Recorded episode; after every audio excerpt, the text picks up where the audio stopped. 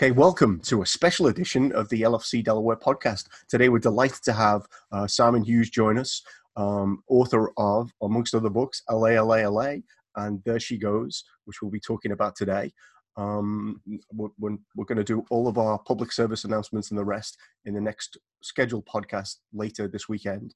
It's uh, May 29th today, um, which happens to be the anniversary, I think, of the Heysel um, disaster. Well, I don't know why that came into my head uh, to, as a starting point.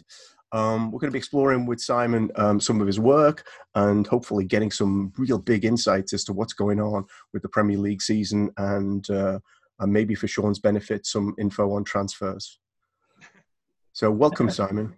Yeah, thanks for inviting me on. So, so, so without, um, so we usually start with people to go back to their first experiences of uh, supporting Liverpool, and following Liverpool.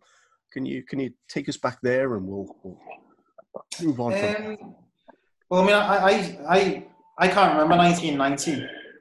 I mean, I was born in 1983. Um, for some reason, I can remember certain games in 1989 um, and 1990, but the early part, all the parts of 1990, but not the day they actually clinched the title. So my sort of entry point to Liverpool was um, was in the early part of the 1990s in terms of match going, uh, and that was a, it was a pretty depressed period, you know, for Liverpool under Graham Souness. Um, I mean, I, would sort of grown up uh, watching all the videos of, of, of Liverpool in the 1960s, 70s, and and 80s, and I remember my dad just put me in front of the TV and watching a, a documentary about Bill Shankly and um, both of my grandparents have, have passed away. Um, or grand, grandfathers have passed away, so he sort of became almost a replacement, you know, uh, grandfather in, in many ways. Like I just remember listening to this guy and just transfixed by his um, his passion and and um, his his love of football and that, that's where it really started, I guess, sort of the early early nineties. And I remember speaking to my dad when they appointed Graham Souness because my dad was a massive Souness fan, absolutely loved him as a player.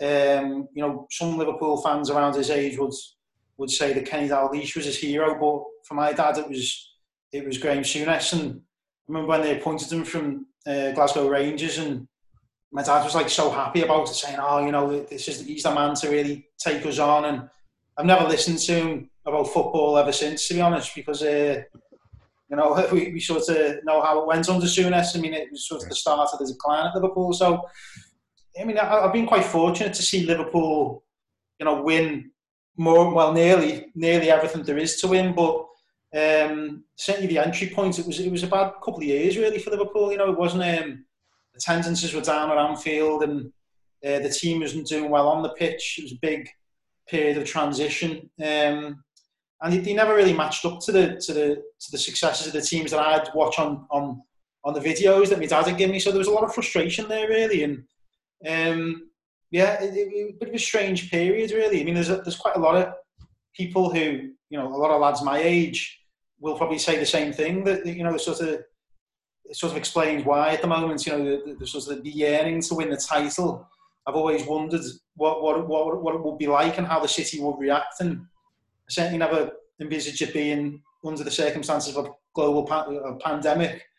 Um, and it feels bad to sort of talk about the frustrations around that because I understand there's a lot of suffering in the world. But, you know, um, yeah, I just I just can't believe it. It sort of could end like this, really, this 30 year wait. It's, it's just quite a strange and um, a very a very unforeseen way of, of, of a conclusion of, of, a long period of time, which is which is uh, entails all frustration. But you know, it, has been that says. I mean, it's not been a bad bad period really for Liverpool. I think people talk about sort of the thirty year wait, and you know, they've won everything else. You know, they, have won the Champions League twice and been to to two other finals. You know, they've been to four finals in, in that period, which is quite a lot really for, for any football club. So know, it hasn't been too bad, I suppose. And yeah, it's been been fascinating really the last few years, particularly working covering Liverpool and, and Merseyside football. It's, you know, it's been a great period to be to be writing about it because of well, because of one man really, Jurgen Klopp, who's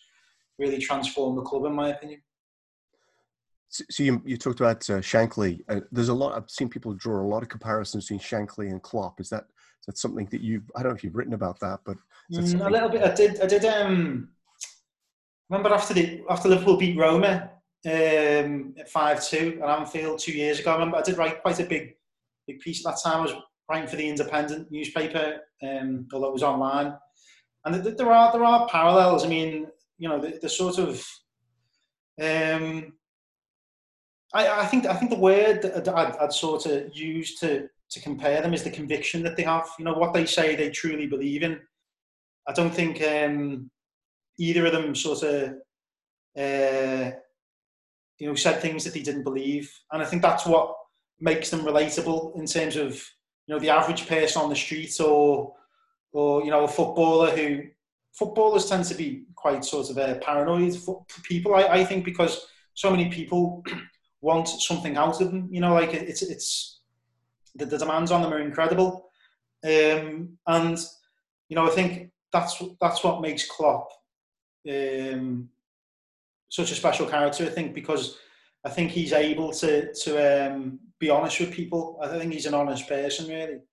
And I think that, that that's where the parallel is. And, and, equally, you know, people talk about sort of his his um, I guess his socialist views there are some some parallels with with, with Shankly, although I, I sort of think that Klopp is more more of a liberal really than a, than a socialist in many ways. I think that that that drum has been banged a little bit too hard in the sense that there are certain values that he has, which you would say uh, certainly link link back to that sort of Shankly-esque value. But he's more of an open-minded liberal, I think. Um, with a left-leaning liberal is probably the best way of putting it. Um, so yeah, I mean, he's just a, a force of nature, really. I mean, I remember when he, the first, you know, when he when he first came to the club and when he was appointed, it just felt like uh, a weight had been lifted that day. I remember being in the press conference and when he walked into the room, obviously the, the cameras were clicking, but everybody else just felt silent. He was so tall, you know, that's the other thing. He, such a tall figure, sort of, you wouldn't want to mess with him really, you know, uh, uh even though he's sort of obviously quite a um, jovial sort of character in front of the media. You know, I've seen the other side of him when he can be quite you know, intense and aggressive, and he's unhappy with something. You know, he he will let you know. I think that's that, that that's the thing about him. You know, he's authentic and believable, and um, for me, you know, without him, I don't think any, any of the stuff which is happening at Liverpool now happens necessarily. I just I just don't. I think the, the combination of him and Liverpool just just works. Awesome. How uh, how sorry, how disenchanted uh, were you about Rodgers at the time? I personally, uh, I'm someone who's loyal to a fault, and I, I, thought it was a little bit odd that they fired him after the, the you know the draw at uh, Goodison. Yeah. But I guess in hindsight, my thought was that the, the reason they pulled the trigger then was so that Klopp wasn't snapped up by perhaps Chelsea or one of the other clubs that might have been about to make a change? Well, with um, I think it was right to make the change, but they had to get the right person in charge. You know, there's no point just taking a plunge into the darkness. I think you're right there. I think you know it's quite clear that Liverpool had been negotiating with Klopp while Brendan Rodgers was still in charge. I mean, it, the, the time timeline of events, it's definitely the case. You know, I know that for a fact. I know football clubs get criticised when they line up managers to um, to replace managers that are currently in work. But you know, at the day, you know, they, have got to make sure that they've got the right person in charge coming in. You know, for me, it, it, makes very little sense not to do it that way. Really, I think people get a bit too um, moralistic about that that issue. You know, the managers are paid handsomely. You know, to, to do their job and. Um, you know, up until that point, he's had more or less all the support that he wanted off, off the club, really. Um, I mean, I, I, I feel with, with Rodgers that very talented coach who, when he came in, you know, I know the first few weeks of training when he was that summer 2012, a lot of the experienced players were like saying this guy does it totally differently to any of the coaches that they'd worked with. You know, Benitez, Houllier, the main two really said he's really progressive. You know, well liked. The players at that point did like him, but I just think that ultimately, I think that that job came from a bit too soon. In his in his managerial career.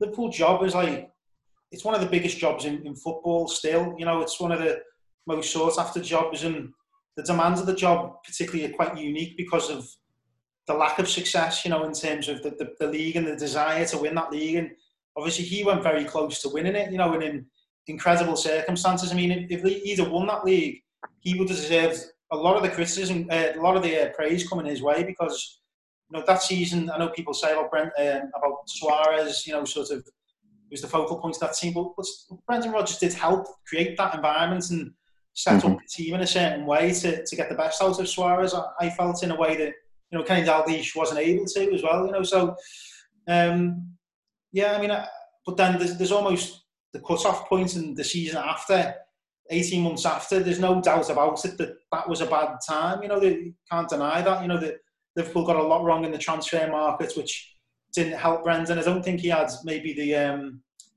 the, the, the, the art of negotiation that other managers might have when they're working with other, you know, a, a big club. And a bit, every club is big club. It's like a fee, there are fiefdoms, different people trying to control their own influences. I don't think he was necessarily quite as skilled at doing that as maybe you know he, he perhaps thought that he was.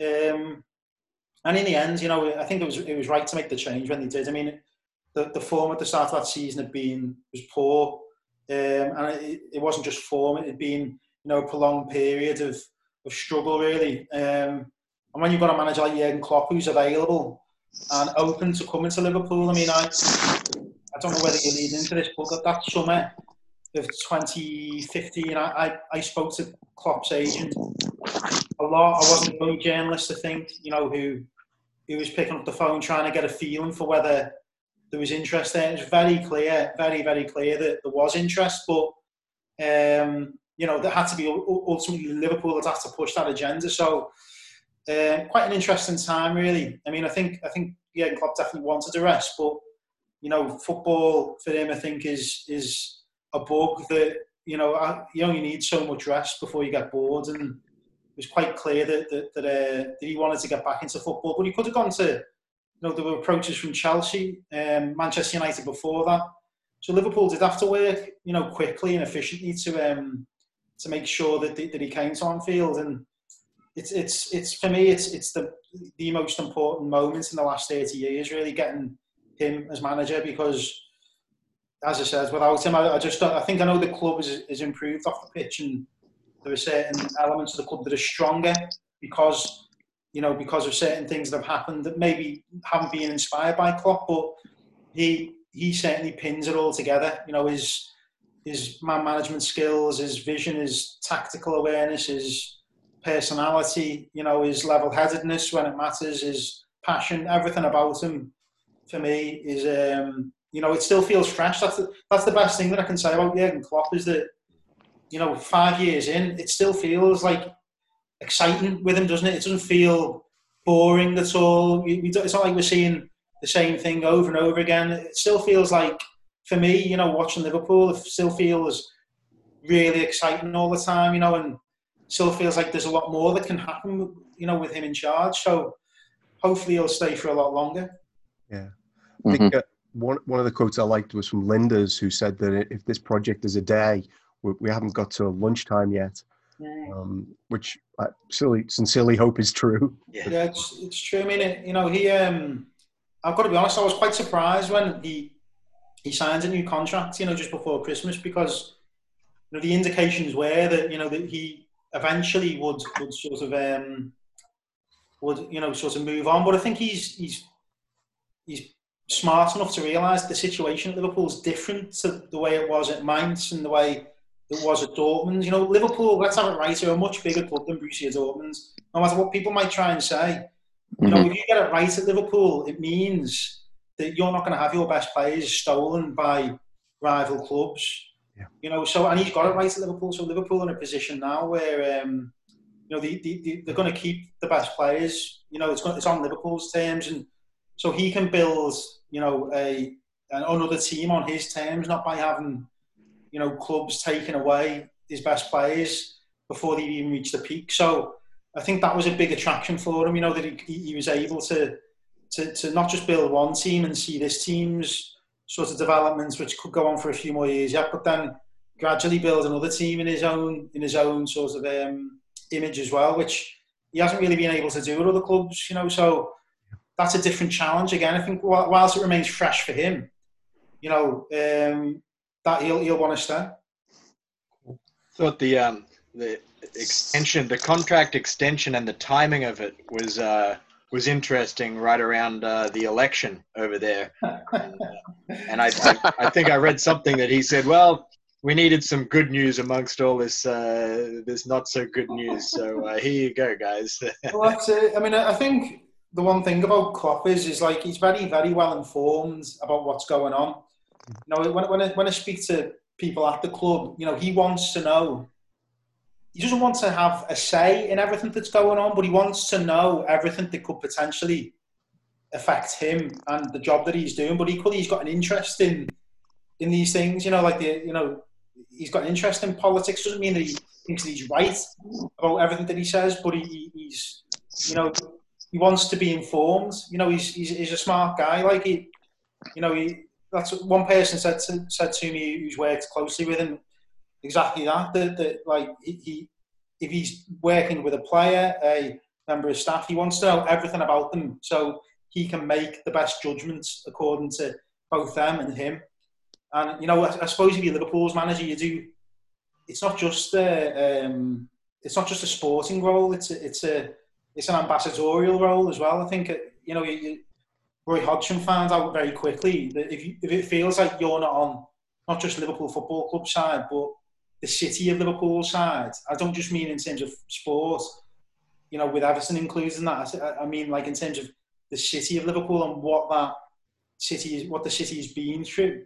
If you don't show an understanding, you're going to struggle as Liverpool manager. Really, you, you, know, I think he, he's done a lot on that on that front. You know, to, to come to understand Liverpool a lot more because I think when he came as manager, he didn't necessarily know everything about what has happened in Liverpool over the last 30 years, but um, I think he knows, knows a lot more now. And um, I think that, that that's the thing about him. He doesn't claim to be the cleverest man in the room, uh, but he, he, he claim, you know, you, can have a conversation with him about most things and on, on, a, on, a, on a reasonable level, you know. So um, it did come on a good day, to be honest, because uh, everybody was a bit gloomy in Liverpool that morning. And um, fair play to them for, for getting that deal done quickly without anybody knowing it because about it because um, you know, that, that's the way it should be, I suppose. Even I'm saying that from a journalistic point of view, so I'm probably contradicting myself a bit.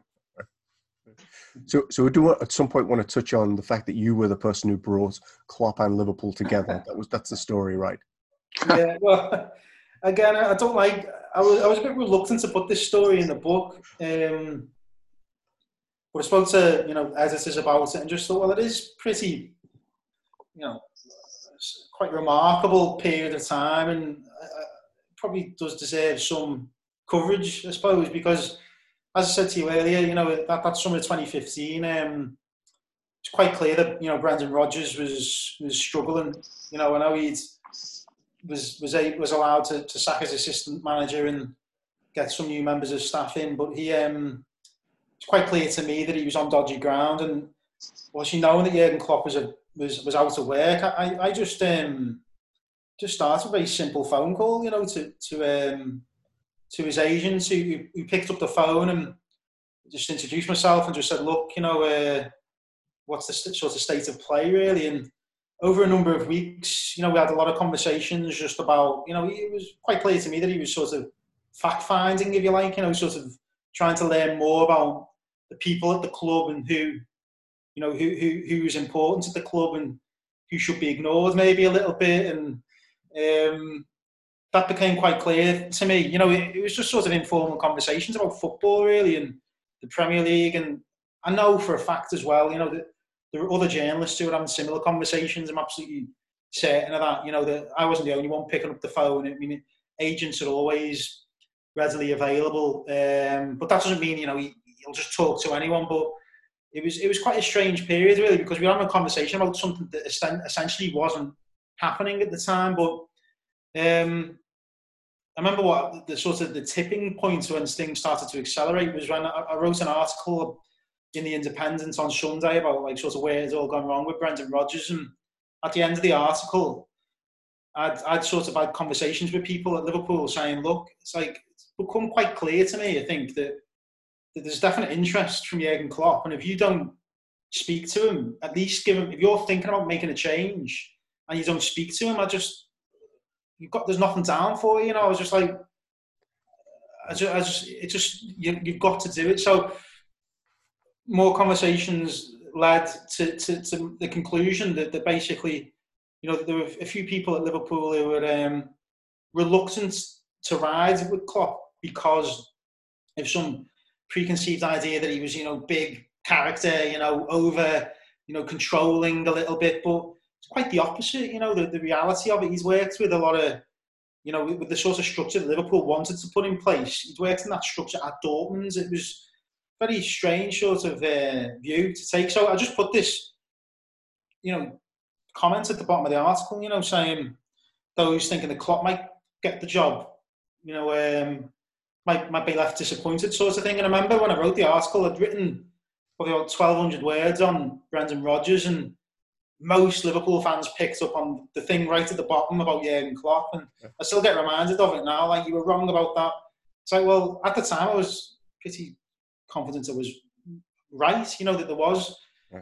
opposition to, to, to, to potentially a belief that they weren't able to get him. But anyway, the long story short was over the next couple of weeks, I was calls going backwards and forwards from Liverpool saying, "Why did you put that? You know, these are different people to the, the original source." And they, you know, they sort of stood it up to some extent that, that, that Liverpool, you know, were um, didn't think that didn't know at the time whether they'd have the reach to get him. And I said, look, if you don't pick up the phone, you know, I, I was almost I just said you've got to pick up the phone anyway.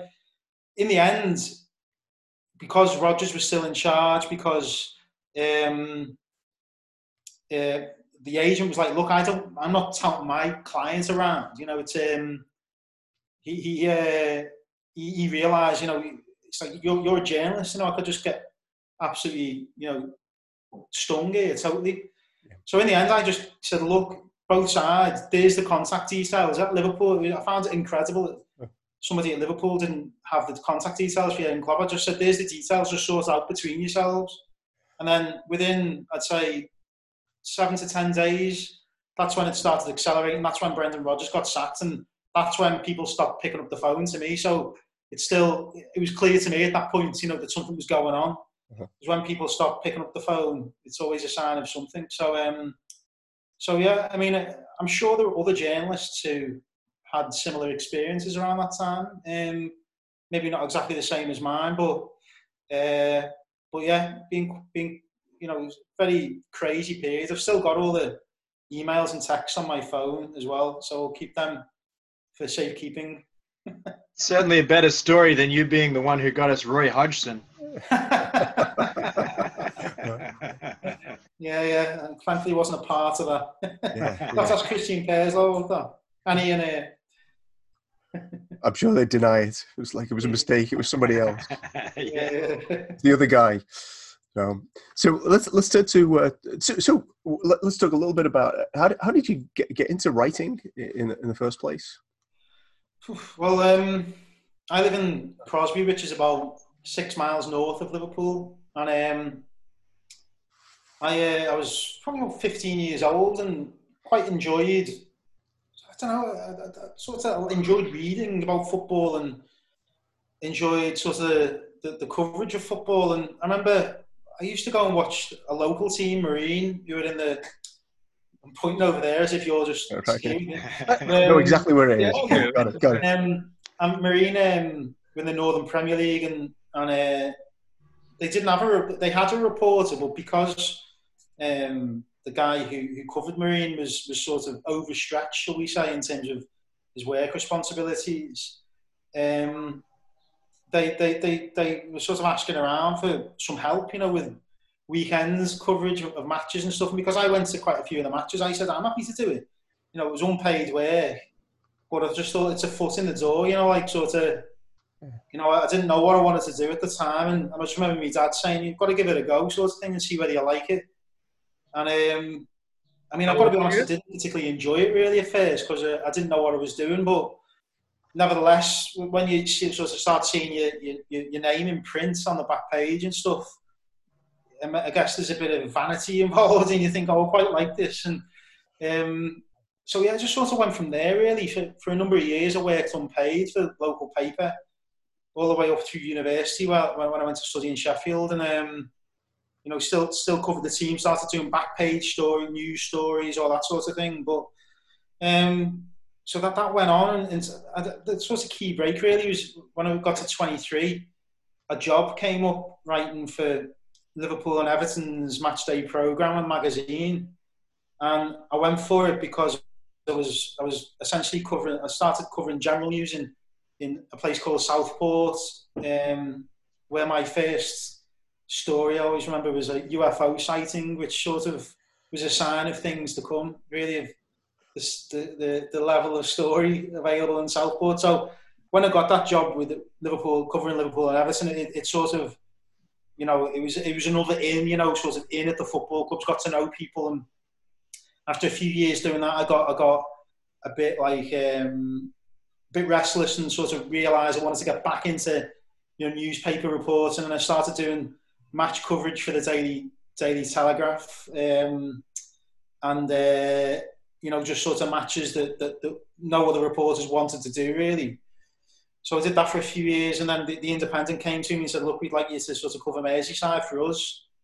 Um, because you know I, I, that was where my strength was really not I guess covering matches in Stoke and Derby and Leeds and Hull and places like that. So when that, that opportunity came, uh, I leapt, I leapt at that, that opportunity and it, it, it was great. I, I, loved working for the Indy, but the Athletic came along last summer and it was just, you know, um, what they were trying to achieve was, was something spectacular, I guess. And sort of, you know, not, not in my lifetime working in the industry had, um, had that level of sort of investment been anywhere at journalism. So I just thought I'll regret it if I don't give it a go. And I've really, really enjoyed it since. It's been really good company to work for, and um, you know, being allowed to sort of do the sort of writing that I enjoy and, and um, with a lot of freedom as well. So yeah, been great to work for so far. Hopefully, hopefully that'll continue in this this new world. yeah. Have there been any changes? I know Tim. Did you have a question? Sorry, before I launch you. Oh no, he kind of answered it. I was going to ask how old were you when all of this was starting? When you were starting to, mm-hmm. to write for the Leco Club? Sounds like you were in, you know, just before university or. Yeah, yeah. Well, I was, I was sort of. I'd say that the, the sort of the, the, markers were 15, yeah. 23, and 30. If you like, that's when I, I moved. You know, made made big, I suppose, career decisions to go and where you know try and progress myself to some extent and. um yeah, I mean, it's it's every every journalist will have different. I mean, it's it's quite a traditional route that I've taken, I guess. Sort of been quite fortunate that I was able to work for the local paper, the Crosby Herald, you know, which doesn't exist anymore. You know, there was when I was sort of a teenager, there was still those opportunities to go and work. So to be honest, like that, that, that was the most important job that I ever did. I call it a job. I wasn't getting paid, but you know, I was doing the same things there that I do now, picking up the phone, you know, going to meet people, getting, you know, trying to get the manager to sort of open up to you, you know, players to trust you. It's the same thing. It's exactly the same thing, just matters to more people now. You know, like I, I don't think um, I couldn't imagine Marine. There's a Marine Delaware um, supporters group. Put it that way. I, I, think if we did a poll, I'm not sure that more than ten people would perhaps know where Marine yeah. was. so, but, but, I'd be one of the ten, just to be clear. Um, yeah, yeah. Um, so actually, you, you talked about the athletic. Last weekend we did an episode. We, we talked about Istanbul and the required reading for the, for the, the where we did the podcast was the piece you and James Pearce did, which which I thought was absolutely awesome. The way you'd kind of piece together all of the stories. Thanks. Um, so it, it, uh, that that seemed like a, a really fun thing to have done. Uh, but, but, maybe I'm wrong. yeah, yeah. Well, I mean, I, I've got to be honest. I, I, I enjoy writing about the contemporary stuff. You know, stuff that's happening now. Really, you know. Okay. I mean, It, um, and it's been hard, obviously, the last few months because there's there's no live football. You know, and so you, you've got to sort of still got you know pages to fill, but you want to make sure that the what you're writing about is still relevant. And I guess you know, 15 years since Istanbul makes it relevant. You know, it's it's an event. I think that um, it is relevant to now. I said this to somebody else the other day that when you think about like sort of what happens when Liverpool beat Barcelona uh, last last season, I don't know whether that happens without Istanbul in many ways. You know, because yeah. the same scoreline, isn't it? You know, three 0 I think as soon as it gets to three one, as soon as it became three one, I thought Liverpool were going through, largely because of Istanbul. Because I just thought the power of the crowd and the belief, yeah. it'll just crush Barcelona. You could tell they were struggling already. So it's a very powerful thing, you know, what happens that night. And I, I don't think people quite realise, you know, in the same way that, you know, people talk about Man United and the late goals they always used to score. It's no surprise that Man United beat, beat Bayern Munich with two late goals because that's what they did a lot in that period before and after. You know, the impossible is sort of almost what Liverpool specialise in, isn't it? You know, sort of you think that the beaten and then somehow they'll end up going through or that is, and that's that's what's happened time and time again. And I think Barcelona, so uh, sorry, the Istanbul, people will remember that forever because of the way it happened. And it, when harnessed in that way, you know, Liverpool can be unstoppable. And I think that's what Jurgen Klopp really tapped into. And that night, Barcelona was, was just for me like sort of as, as everybody was thinking about. A lot of people were thinking about Istanbul. I think that night, he didn't quite think it was it was possible. But when the first goal went in, certainly when the second goal went in, it was just like that's it now. You know that that's it. They're going to go through. So. Um, so yeah, I enjoyed writing about it. I, I, did. You know, it was good. Me and James obviously know a lot of the players from that period, so you know they were quite open to talking about it. And it's just you know at the moment, this moment, you know when people so there's a lot of negativity about it. It's, nice to remind that you know just when you think you're beaten, just when you think all hope is lost, incredible things can happen. I mean, you, as much as people try to explain Istanbul, I don't think it's still possible to. I mean, there's a combination of factors, but you know, to score three goals in six or seven minutes against one of the great defences, including Paolo Maldini, I just in a, in a final, you know, just you know, I don't think that'll ever happen again unless Liverpool, unless Liverpool are involved, maybe. You know, so it was good to sort of go back, and I remember sort of it made me watch the game back for the first time in a long time, and just uh, still gives you goose pimples just how that happens. I just you just think how on earth that's what makes sport so great and football particularly. You know, the unscripted drama. Just it was um, unbelievable. But that said, I mean, for some strange reason, for me, I I actually um, I take more satisfaction out of the, the Barcelona win in, in some ways because for me, Liverpool are a much better team now, and you know as much as like it was a shock that Liverpool came back, I still felt Liverpool really deserved that. To be honest, it was it, it wasn't a fluke. Barcelona they, they deserved to go through that that that that that, that, that round. You know they, they played well away. They were very unlucky to lose by that scoreline, yeah. and I think they outclassed them at home and outfought them. You know it was it was a comprehensive victory in many ways, and um, I can take greater satisfaction from that in some ways. I think because I was working on it as well and, and, and uh, had that challenge around it. I mean, to work on an event like that was just uh, a dream come true. Really, it's what you go. That's why you go into football. You know, why why you want to become a football writer, I suppose. You know, to to work on the, the biggest games and and to be able to have your you know your your impression and send it around the world and people read it. You know, just great experience and you know a, a day that I'll never forget. Anyway a night, a night I'll never forget.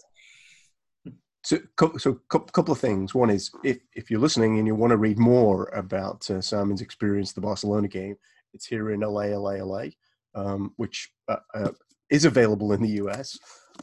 Which which leads me to I do want to talk about uh, There She Goes before we we finish.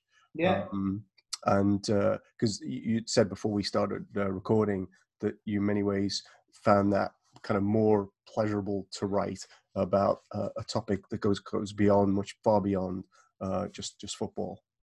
Yeah, I mean, I, I, I do like. Obviously, I love doing the football books, but if I can be totally totally honest, and this might not be the best thing to say, I mean, I only really started doing football books by accident, really, because to get to give me a bonus that I never got from work. you know, for a long time. I went into it just at the point where there's a global recession and there's cutback, cutback, cutbacks. So I had to sort of try and find a way that um, that, that, that you know that where I could I could sort of get a little bit more money to buy a house and this that and the other and that's why I started to do it. You know, even being totally honest. And um, I I sometimes feel I might I don't know whether I sometimes feel like I, I'd like to spend a bit more time on the books. You know, because um, on the football books because I sometimes feel like I've rushed them a little bit. Maybe I'm just being too self-critical. I don't know. I Possibly fairly so, I think. But I still recommend reading the book, by the way. If you still read the book, still, still, still, read, still read all the books. I mean, right. very simple format. You know, the, the sort of each football book is like you know extended interviews with players from the time with themes threaded through the interviews, and that was that was the idea. And I'm, I'm so happy that I've done them because it's given me a platform of, uh, and, and uh, I suppose to, to some extent, you know, a bit more of a reputation that I wouldn't have had otherwise. You know, in terms of writing. So um, but yeah, if I'm being totally honest, they, they were always sort of they were originally done just to sort of give me a bit more experience as well. If a different, you know, a different way of writing, a different way of interviewing, and, and build more contacts, all those things added in. But the, uh, the uh, There She Goes book was done for different reasons. I mean, I am um, obviously from Liverpool and sort of felt that, that there's a lot of um, uh, myths about Liverpool as a city and I wanted to sort of really explain why Liverpool is the way it is and why people feel about it in the way that they do. I mean, so it, the book covers a period from 1979 to 1993, um, which is a defining period in my my view. You know, where you've got the, the Thatcher government coming in uh, on a national level, and uh, Liverpool is like in that period is never out of the news for for for good and bad reasons, mainly mainly bad. Um, and you know, off off, you know, there's a certain number of flashpoints that happen in in that period. So I'm trying to explain Thatcherism and why that impacted on Liverpool so so drastically. I'm trying to explain the the Toxteth riots. Um, I'm trying to explain the heroin epidemic, why that happened. I'm trying to explain Heysel and the impact that that had on relations in the city. I'm explaining Hillsborough. I'm explaining uh, militants as well, a militant council, you know, at the time where the whole of the country sort of swung one way politically, Liverpool swung the other way. And then there's it finishes on the very sort of a, a somber story of, of James Bulger, who was, you know, a young boy, who was two-year-old boy, who was murdered by two um, 10, 11 year old children, which sort of um, was in 1993 and very clear in my mind, very um, you know dark days for Liverpool really, and that contributed towards an impression of Liverpool that I didn't ever feel was fair. You know, just you know, I remember watching the news in 1993 and people were talking about Liverpool in this way that I didn't think was accurate or the Liverpool that I'd seen, you know, the Liverpool that I'd experienced. I mean, I come from a, a relatively, you know, um, I would say my, my sort of upbringing was sort of lower middle class. Like my parents were working class, but had, had sort of worked long enough and hard enough to sort of afford a few nice things, you know, holidays and stuff. But you know, the other parts of Liverpool which aren't like that, but I'd, I'd experienced that those areas through football really because a football team that I played for would play all different areas of Liverpool. You know, play for some, uh, Sunday league football, schools football, and I remember at the time, like I just didn't identify with the way Liverpool was being portrayed, and I think, you know, a lot of people my age, I'm 36 now, sort of feel like uh, that was almost a fallout from the 80s. And a lot of people my age haven't been able to speak about their place in, in, in, in British society or global society because it sometimes feel like people who lived through the 80s, they're the only ones who can can articulate what happens, whereas I feel that we left we led with the consequences of it. So I'm trying to explain that for maybe a lot of people my age and the younger age groups mainly. It's, I'd say it's more mainly guided towards them. I mean, it's quite interesting sometimes. There are people who are a bit older than me, and they were like, "You're too young to be writing that book." You know, it's that thing in Liverpool. Like, it's like, no, I, I, t- I totally disagree. Actually, I think in many ways I'm probably you know the right age to be writing the book. So um, I hope it I hope it puts to bed a few myths and and equally uh, explains things that need to explain them with the context that's necessary. Because a lot of books have been written about certain events in Liverpool in that period in isolation without connecting all those events, which contribute towards this feeling. And that that that that, that transcends onto the terraces at Anfield. This sense of resistance that exists at Liverpool. You can't separate. I mean, I know we joked before about politics and, and football, but unfortunately, because Liverpool, you can't separate them. It, it's just impossible to. As much as people might want to, I think that Liverpool politics and football, politics in Liverpool particularly, will always overlap um, for a, lo- a, large number of reasons. But a lot of those reasons are, are, are sort of uh, centered in, the, in, the, in this period of time that I'm writing about. So one of the things that I that I'm sorry, speak as somewhat of an outsider. I think people in the US that I talk to have a hard time understanding is why Liverpool is viewed in such a negative light by a lot of the rest of the country. Um, and sounds like the although the book's not right now available on Amazon, when we get to read it, um, so, sounds like you go some way to explaining uh, kind of why some of that hostility towards Liverpool exists. That's the intention, really. Yeah, I mean, I, I am, um, as I said, I sort of grew up in the '90s and left the city to, to go and study in in the uh, 2000s, and so everywhere you go, you, you would be met by um, uh, people would certainly have a preset way of thinking about people from Liverpool and the city itself, the way you know the economy of the city and the the spirit of the city, and it wasn't always positive, you know. And I, I found that really draining, actually, if I'm being totally honest. I mean, yeah. um, and I thought, you know, particularly in the last ten years, I think that there's been a, a, re- energizing of spirit amongst younger Liverpool people who,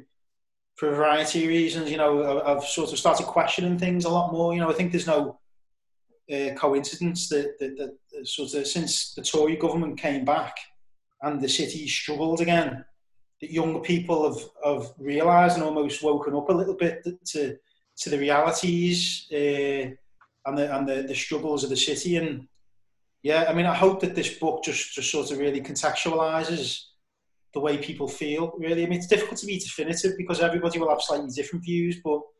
Um, I've done it the best I can, and hopefully, you know, the book the book actually I had quite a small print one in the UK. Was available in the US, and I, I, I had quite a lot of people, um, you know, getting in touch with me from the US. You know,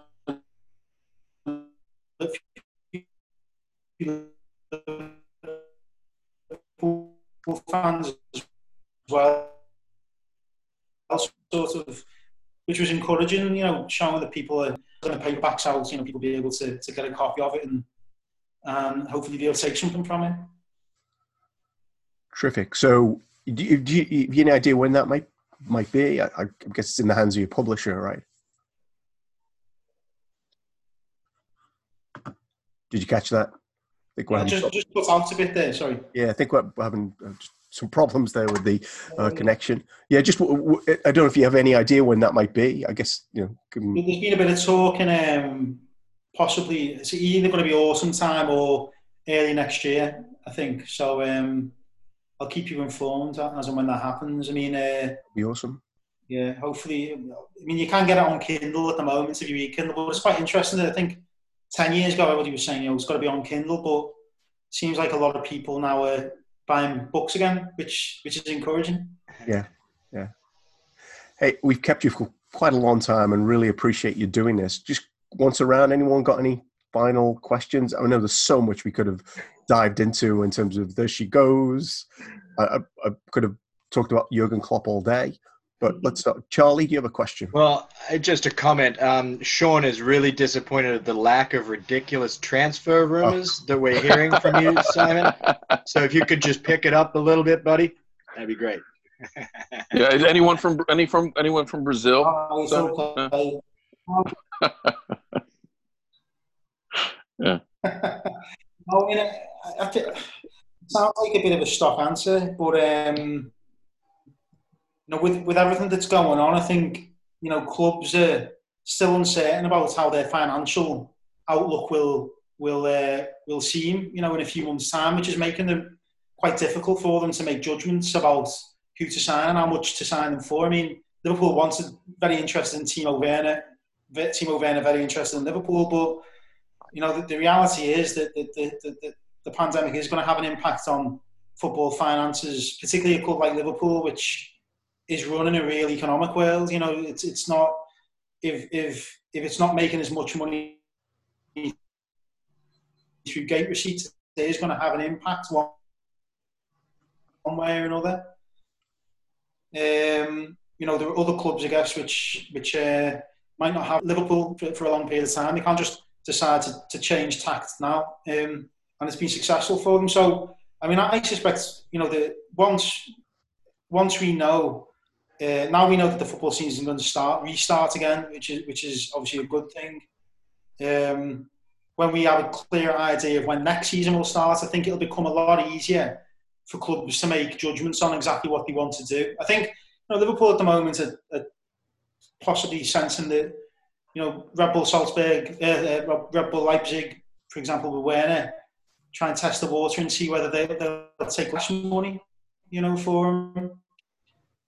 Why would you go and spend 70 million on a striker when in a few months' time the economic landscape's changed where you can you might be able to get him a bit cheaper. So yeah, I mean I don't think we'll be seeing much much really until people, you know, clubs get this season finished really. Um, it's it's an unprecedented time, so I can understand fans' frustration uh, and, and you know keenness to, to find out what's going on. But you know Liverpool uh, quite clearly want to wanted to, to, to beef up the, the forward line because of um, you know the, the threat of Mohamed Salah and Sadio Mane not not being around winter time. That they're going to need to find solutions to that. I think looks like Shaqiri will probably go as well. So you know there's there's a lot of confidence in Ryan Brewster. You know, young player who very talented player, been doing very well at Swansea. That he he can play a role, but nevertheless, you know, I think he's going to need more games uh, to be able to to uh, to do that. So I could see him playing some more games next season, but um, I still would would expect Liverpool to to be at least looking to find solutions. But the the thing is, we don't know whether the, the, the Africa Cup of Nations is going to happen next year now because of everything that's going on. So all these things are becoming quite difficult to plan. I think. Yeah, yeah I think the, Liverpool. Liverpool's fairly well positioned with the you know the couple of loanees we got three I guess loanees out there who who could come back into the fold. You know, fairly uh, promising academy and youngsters and. Uh, well, that's it. There's a, there's a big um, you know Klopp Klopp if he had the choice, um, you know he want he wants to use. He, I think he gets a great satisfaction from seeing a young player you know, going go, going into the team and making it, you know, making the position his own. I mean, a year ago, uh, nobody at the club really was talking about Neco Williams, the right back, who I don't think any fan who's seen him play would have um, would be concerned if he had to come in for Trent in a, in a league game. He's done so well in every single. I mean, he has a bit of a ropey periods of, of the game against Chelsea, but otherwise he's done very very well in all the games that he's played and he didn't even go on the tour of the US last summer. You know, he wasn't invited on.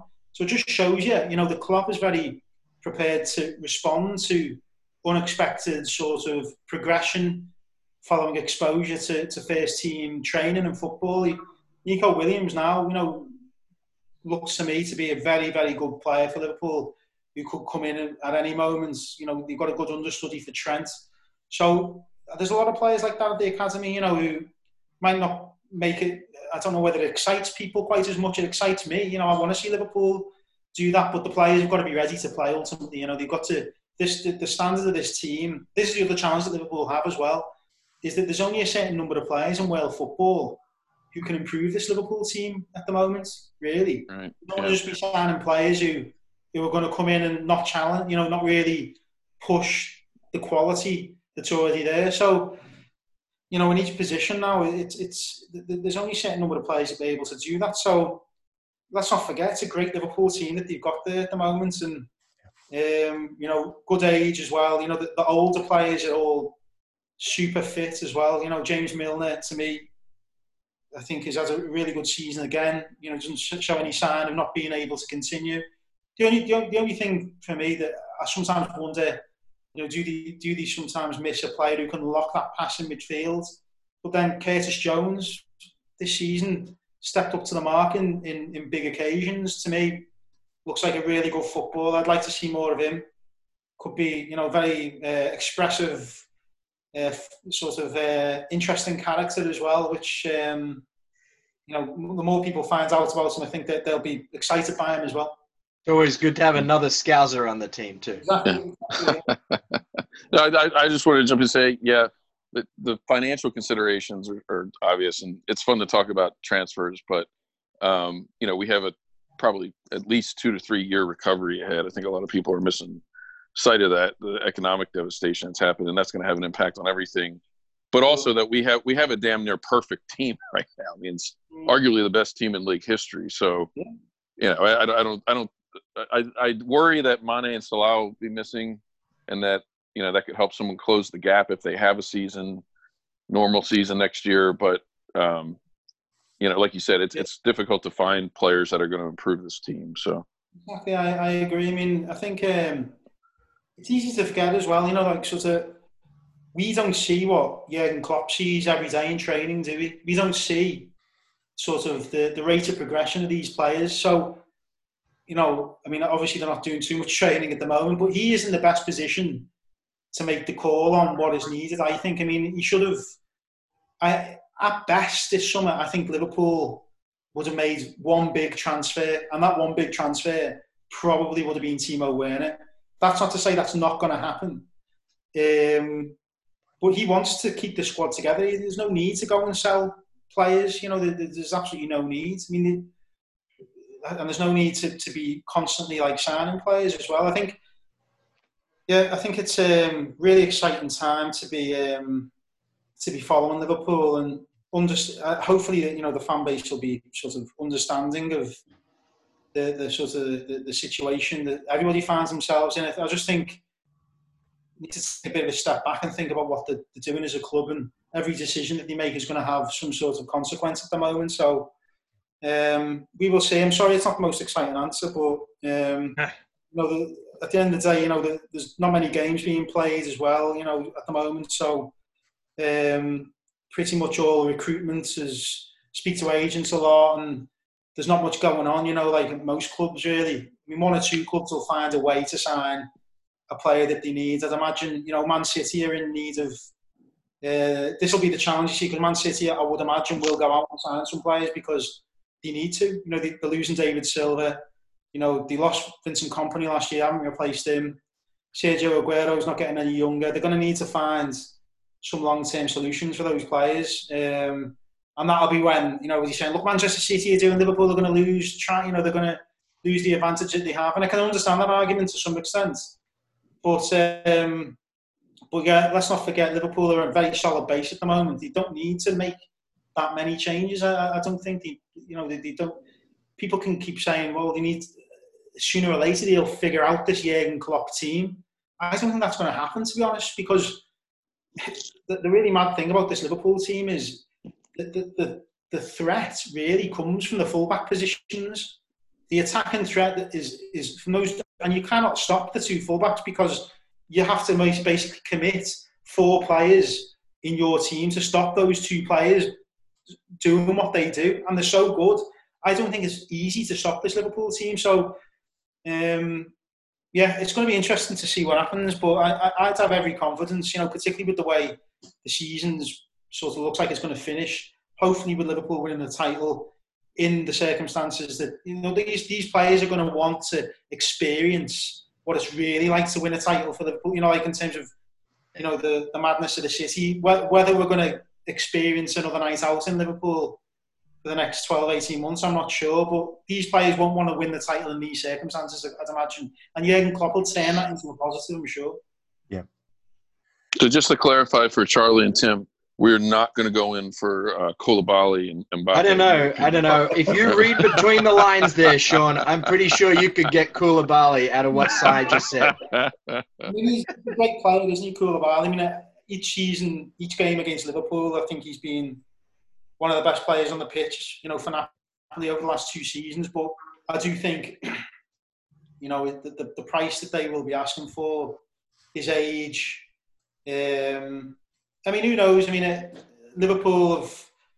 There's an argument to say Dejan Lovren's days are numbered at Liverpool, and Liverpool will need another centre back. But yeah, I'm, I'm just not too sure whether. I'd imagine Liverpool. Klopp said not so long ago that you know they're not looking for the next. Um, they're not looking for Kylian Mbappe. They're looking for the next Kylian Mbappe. So they'll probably be looking for the next Koulibaly as well. I would think. We've got to leave it there because I, I, I, I, sense we're going to move it into dangerous territory if we're going to start talking about Dejan Lovren. Um, I'm, rem- I'm staying on mute. Good, good, good, good, yeah. good. So I, I, I apologize. We, we ran way over in terms of your time, uh, Simon, but this was fascinating. And despite the fact you downplayed like, your answer not being very exciting, I think actually it was really thoughtful. And I didn't see the gap for Koulibaly in there anywhere. So it's that's that's that's good by me. Thanks. Um, so, so thanks for joining us. Um, I'm going to stop the recording now.